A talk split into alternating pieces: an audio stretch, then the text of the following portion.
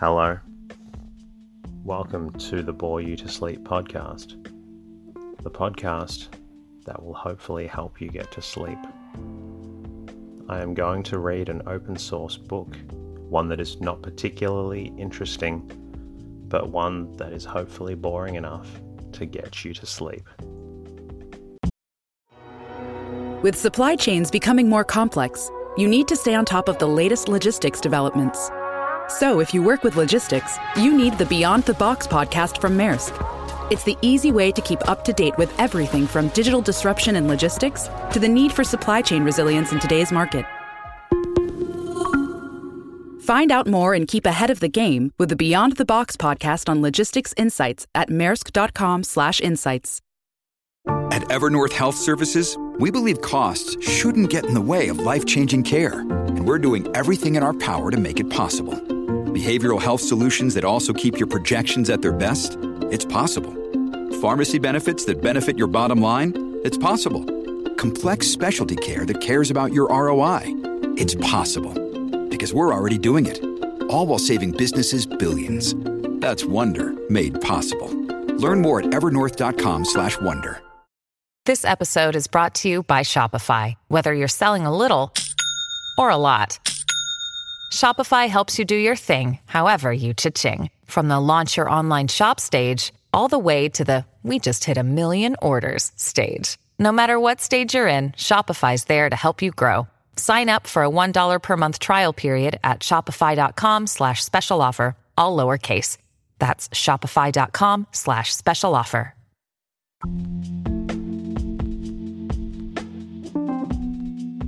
If you've been enjoying the episodes, that's great.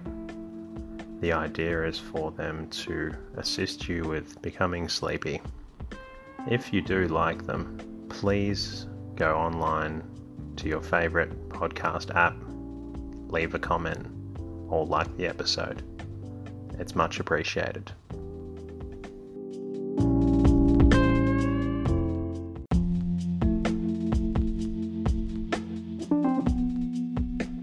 Tonight's readings are going to continue on from Henry James's The Awkward Age. I've really enjoyed reading these stories because they're not particularly interesting and they're easy to listen to. You may hear a little background noise this evening. I apologize. I'm recording in a different location. However, I still wanted to ensure that I read a story in order to get another episode out to you guys. Hope you enjoy listening to the fourth chapter of The Awkward Age titled Mr. Cashmore. And just a reminder if you do enjoy it, when you get up tomorrow, please hit the like button on the podcast app or leave a comment. Thank you very much.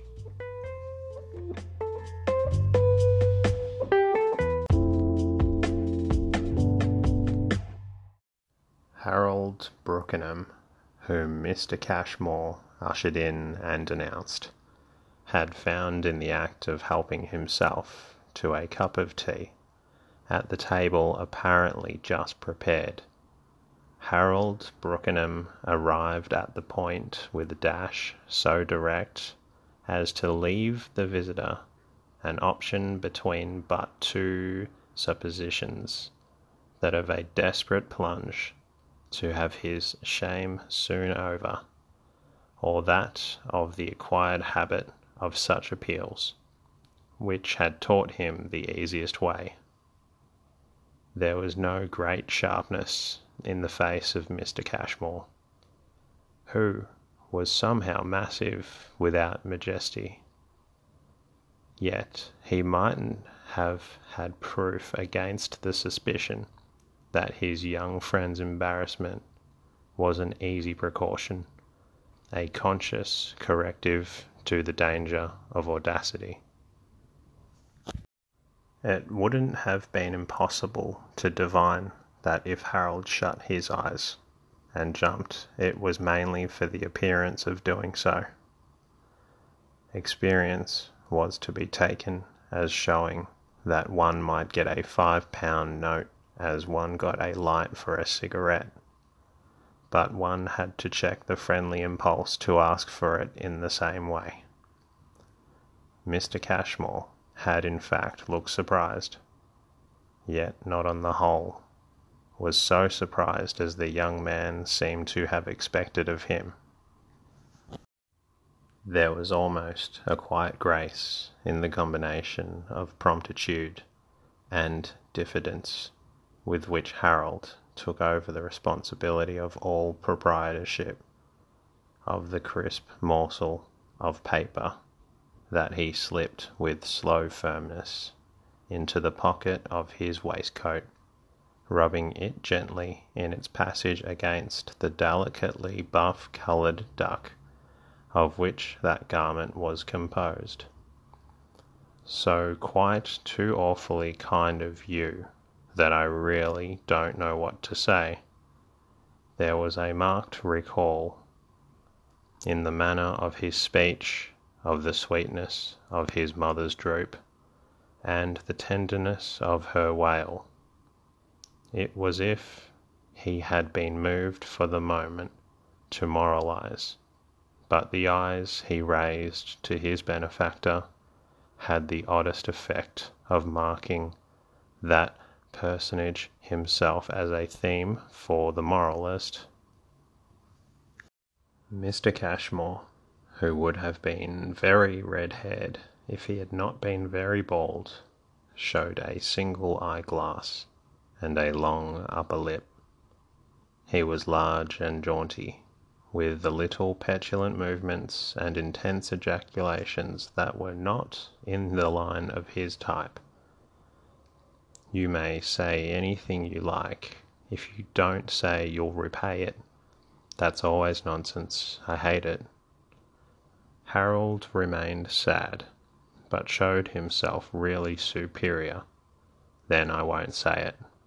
Pensively, a minute he appeared to figure the words, in their absurdity, on the lips of some young man not like himself tactful. I know just what you mean. But I think you know that you ought to tell your father, Mr. Cashmore said. Tell him I've borrowed of you. Mr. Cashmore good humouredly demurred. It would serve me right it's so wretched my having listened to you. Tell him certainly, he went on after an instant. But what I mean is that if you're in such straits, you should speak to him like a man. Harold smiled at the innocence of a friend who could suppose him not to have exhausted that resource. I am always speaking to him like a man and that's just what puts him so awfully out. He denies to my face that I am one. One would suppose to hear him not only that I'm a small objectionable child, but that I am scarcely even human. He doesn't conceive me as with human wants. Oh, Mr. Cashmore laughed. You've all, you youngsters, as many wants. I know, as an advertisement page of the Times. Harold showed an admiration. That's awfully good. If you think you ought to speak of it, he continued, do it rather to Mamma. He noted the hour. I'll go, if you'll excuse me, to give you the chance. The visitor referred to his own watch. It's your mother herself who gives the chance, the chances you take. Harold looked kind and simple. She has come in, I know. She'll be with you in a moment. He was halfway to the door, but Mr. Cashmore, though so easy, had not done with him. I suppose you mean that if it's only your mother who's told, you may depend on her to shield you. Harold turned this over as if it were a questionable sovereign, but on second thoughts he wonderfully smiled. Do you think that after you've let me have it all, you can tell? You could, of course, if you hadn't. He appeared to work it out for Mr. Cashmore's benefit. But I don't mind, he added, your telling Mamma. Don't mind, you mean really. It's annoying her so awfully. The invitation to repent thrown off in this could only strike the young man as absurd. It was so previous to any enjoyment. Harold liked things in their proper order, but at the same time his evolutions were quick. I dare say I am selfish, but what I was thinking was that the terrific wigging, don't you know? Well, I take it from her.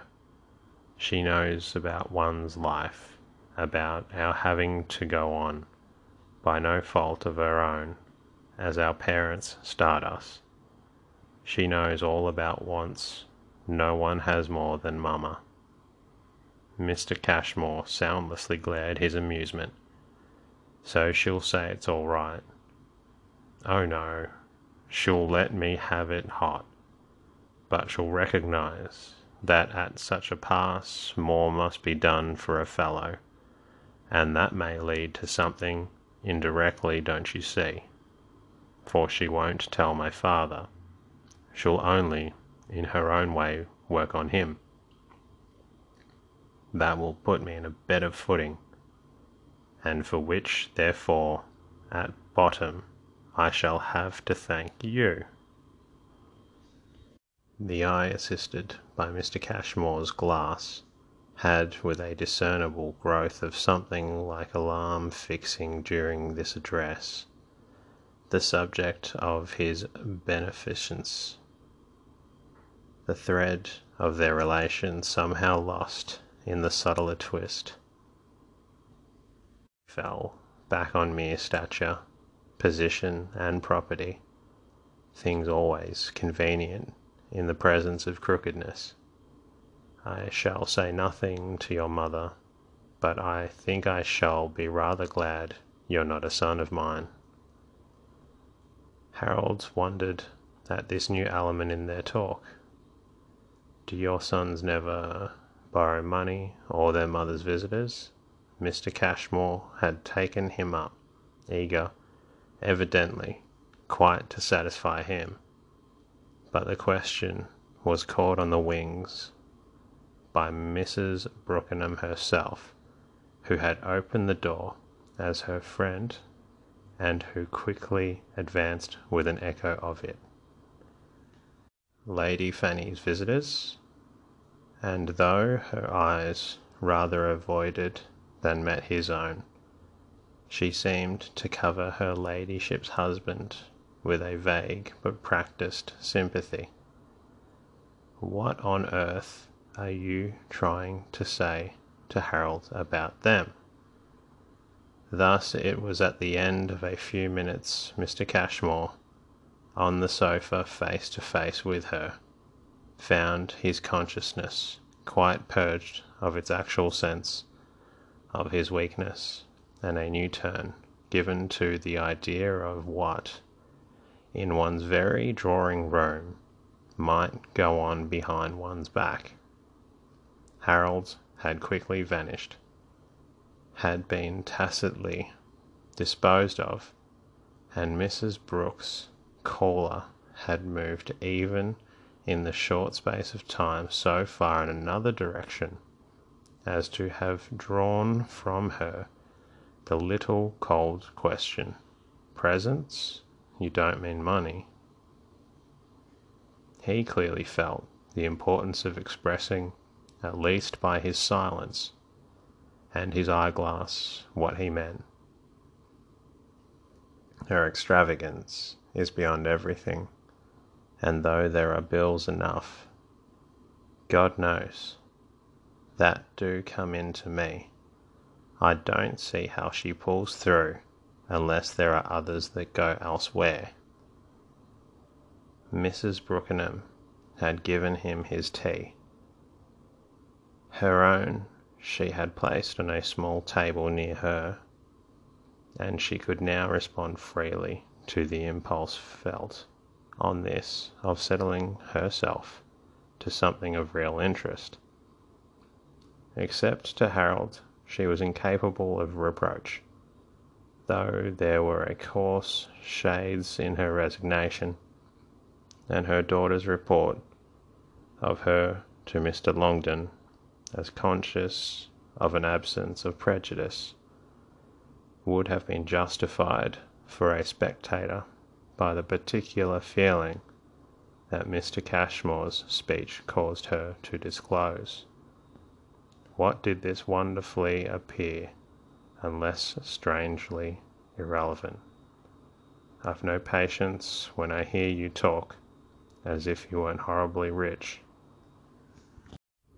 He looked at her in an instant, as if guessing she might have derived that impression from Harold. What has that to do with it? Does a rich man enjoy any more than a poor his wife's making a fool of him? Her eyes opened wider. It was one of her very few days of betraying amusement. There was little, indeed, to be amused at here, except his choice of the particular invidious name. You know why I don't believe a word. Mr. Cashmore drank his tea, then rose to carry the cup somewhere else and put it down, declining with a motion any assistance. When he was on the sofa again, he resumed their intimate talk. I'd tremendously like to be with you, but you mustn't think I've come here to let you say such mean things to me.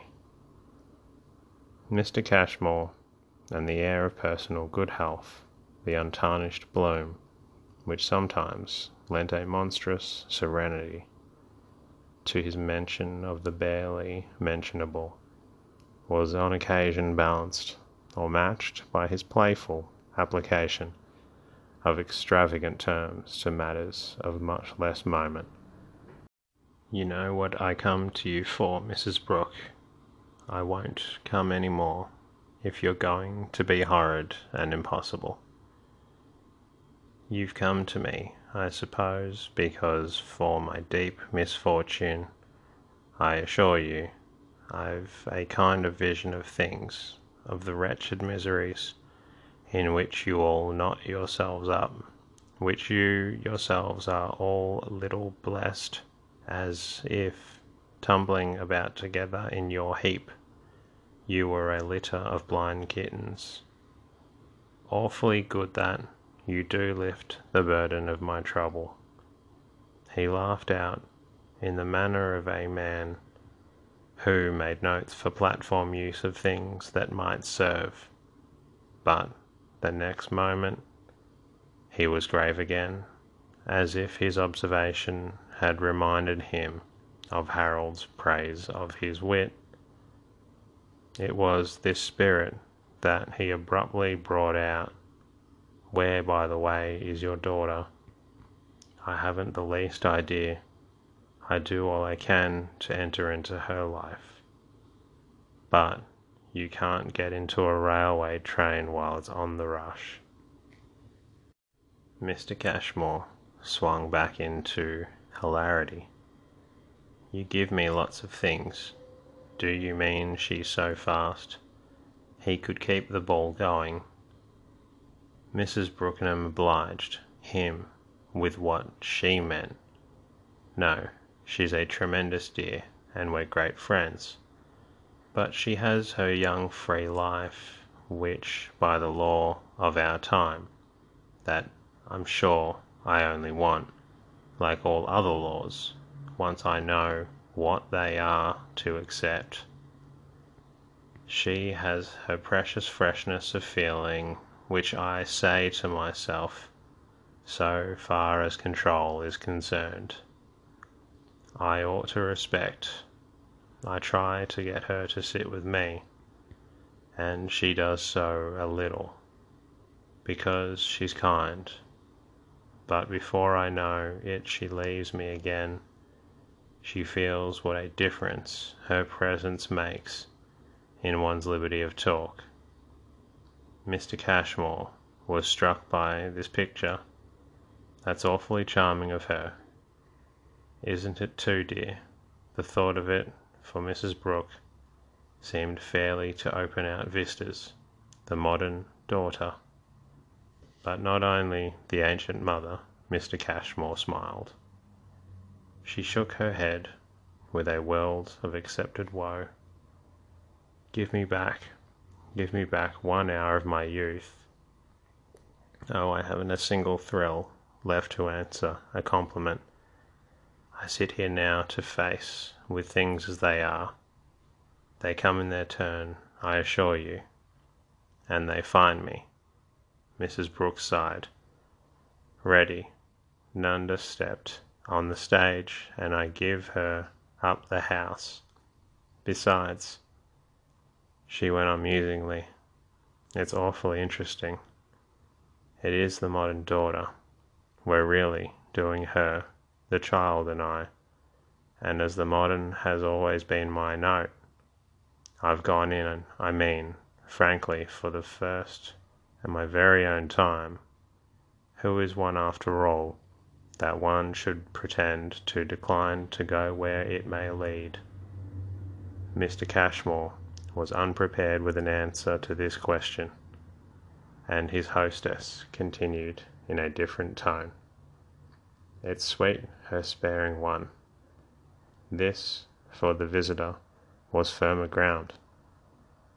Do you mean about talking before her? Mrs. Brook's assent was positively tender. She won't have a difference in my freedom.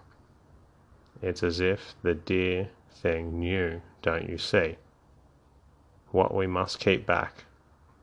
She wants us not to have to think. It's quite maternal, she mused again. Then, as if with the pleasure of presenting it to him afresh, that's the modern daughter. Thank you for listening to this story. I hope you enjoyed hearing the discussion between the two, Mrs. Brooke, Mr. Cashmore, and I hope you're feeling a little bit more sleepy now. Please, if you would like to continue listening to my stories, feel free to go and play one of the other sleep stories. Once again, thank you for listening. Good night.